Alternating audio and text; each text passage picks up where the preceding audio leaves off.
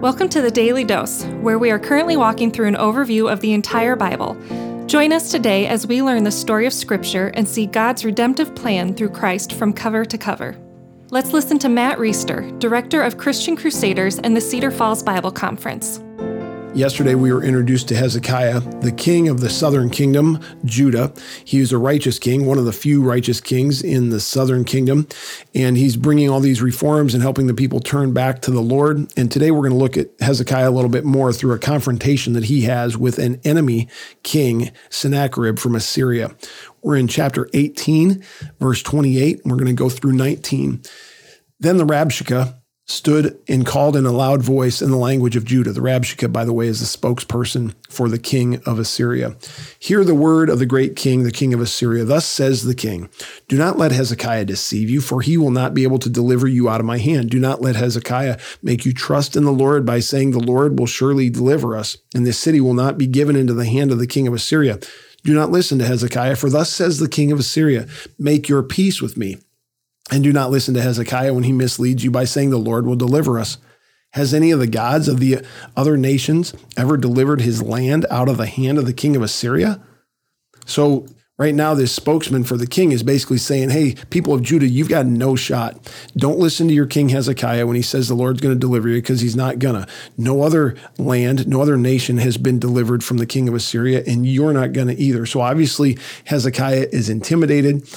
Uh, we are introduced in chapter 19 to Isaiah, one of the prophets of God, and he reassures Hezekiah by letting him know that God has a plan to put a rumor in Sennacherib's mind that will get him to change his tactic and turn around. And when he turns around and heads back the other way, he's going to be killed along with a bunch of people in his army and Judah will be delivered. But then Sennacherib kind of taunts him some more and says, You don't want to listen to this and we defeat every other nation. And so you're going to go down too. And there's some letters going back and forth. And so in chapter 19, verse 14, Hezekiah receives a letter from the hand of the messengers and reads it. And Hezekiah went up to the house of the Lord. He spread it before the Lord, and Hezekiah prayed before the Lord. This is a great prayer, guys. Oh Lord, the God of Israel, enthroned above the cherubim, you are the God, you alone, of all the kingdoms of the earth. You have made heaven and earth. Incline your ear, O Lord, and hear. Open your eyes, O Lord, and see, and hear the words of Sennacherib, which he has sent to mock the living God. Truly, O Lord, the kings of Assyria have laid waste to nations and their lands, and have cast their gods into the fire, for they were not gods, but the work of men's hands of wood and stone. Therefore, they were destroyed. So now, O Lord God, save us, please, from his hand, that all the kingdoms of the earth may know that you, O Lord, are God alone. So Hezekiah is pleading with God, and he wants God to make his name known among the nations by helping them be delivered from Sennacherib. Isaiah gives a great prophecy about what's going to happen to Sennacherib. And later in that prophecy, verse 32 of chapter 19, is what Isaiah says to Hezekiah. Therefore, thus says the Lord concerning the king of Assyria He shall not come into the city, or shoot an arrow there, or come before it with a shield, or cast up a siege mound against it. By the way that he came, by the way he shall return, and he shall not come into this city, declares the Lord, for I will defend this city to save it for my own sake and for the sake of my servant David, the city they're talking about, of course, Jerusalem. And there is the money line of the whole story, in my opinion, verse 34. Why is God going to save and defend this city?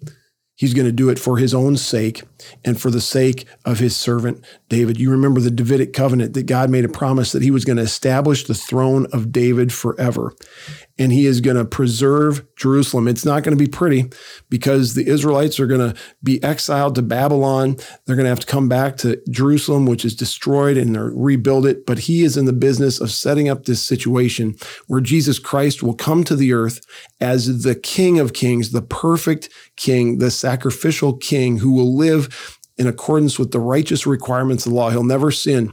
He'll live perfect and righteous in a way that no human ever can. And then he will die to pay a penalty for sin that humans have committed. And he'll rise on the third day. Where's all this going to happen? In Jerusalem, the city that, that God is going to defend back here in Second Kings. And he's going to do this for his own glory and for his name. And because he made a promise to David, our God is in the business of keeping his promises. And so here's the good news for us if you are a follower of Christ, if you trust Christ, John 1 12 says, To all who believed him, to, re- to received him, believed in his name, he gave the right to become children of God. Romans 10 9, if you confess with your mouth that Jesus is Lord and believe in your heart that God raised him from the dead, you will be saved. We read in Galatians 3:29 just the other day on the on the daily dose. If you belong to Christ, then you are Abraham's seed and you are heirs of God co heirs with Christ, Paul says, according to the promise that was made. And so God is going to keep his promise to the people of Israel. That is why they're going to be delivered. Judah doesn't have a righteous king because they deserve a righteous king. Judah doesn't deserve a righteous king. Judah isn't going to win this battle against Sennacherib or turn him away because Hezekiah is a righteous king. The reason that Judah was given a righteous king by God and the reason that they're winning this battle is because God is advancing his redemptive plan, because God, for his own name's sake and for the sake of his promise to David, the Davidic covenant, is going to see this through to completion. The good news for us, friends, is that you, if you trust Christ, are a covenant son or daughter of God. And God is going to see you and I through to completion. Just heard about a young guy that I know who's having a very difficult battle with cancer right now probably in the final stages. Way too young for something like this in a lot of people's minds. And this is a battle that he might lose in an earthly sense in the very near future. But, but he knows Christ, and Christ is going to see this thing through to completion. He's going to be in eternity forever as a covenant son of God through faith in Christ. Guys, we're going to have some bad days. There'll be some good days. We're going to defeat Sennacherib once in a while but there's going to be some bad days. But never, never forget that God is in the business of keeping his promises. He's in the business of keeping his covenant. And if you know Christ, the battle will be won and we will celebrate in eternity. There's a great story of a confrontation between God and an enemy of God. And God, for his own name's sake, will prevail. His plans will advance. Praise his name. Amen. The Daily Dose is a partnership between four ministries. First is Christian Crusaders, where you can find weekly 30 minute worship services at ChristianCrusaders.org, and where you can hear engaging interviews and other content on one of our three podcasts. Second is Fresh Wind Worship, whose weekly worship services are available on their YouTube channel, Fresh Wind Ministries, and linked to their Facebook page, Fresh Wind Worship. Third is the Cedar Falls Bible Conference, whose conference videos are available at cedarfallsbibleconference.com. And please consider joining us for our 100th annual conference on Saturday, July 31st through Saturday, August 7th in 2021. If you or someone you know could benefit from an anonymous online Christian mentor, please visit issuesiface.com, which is provided by Power to Change Digital Strategies, our fourth partnering ministry. Please subscribe to this podcast, leave a five star review, and prayerfully consider financially supporting one of our partnering ministries.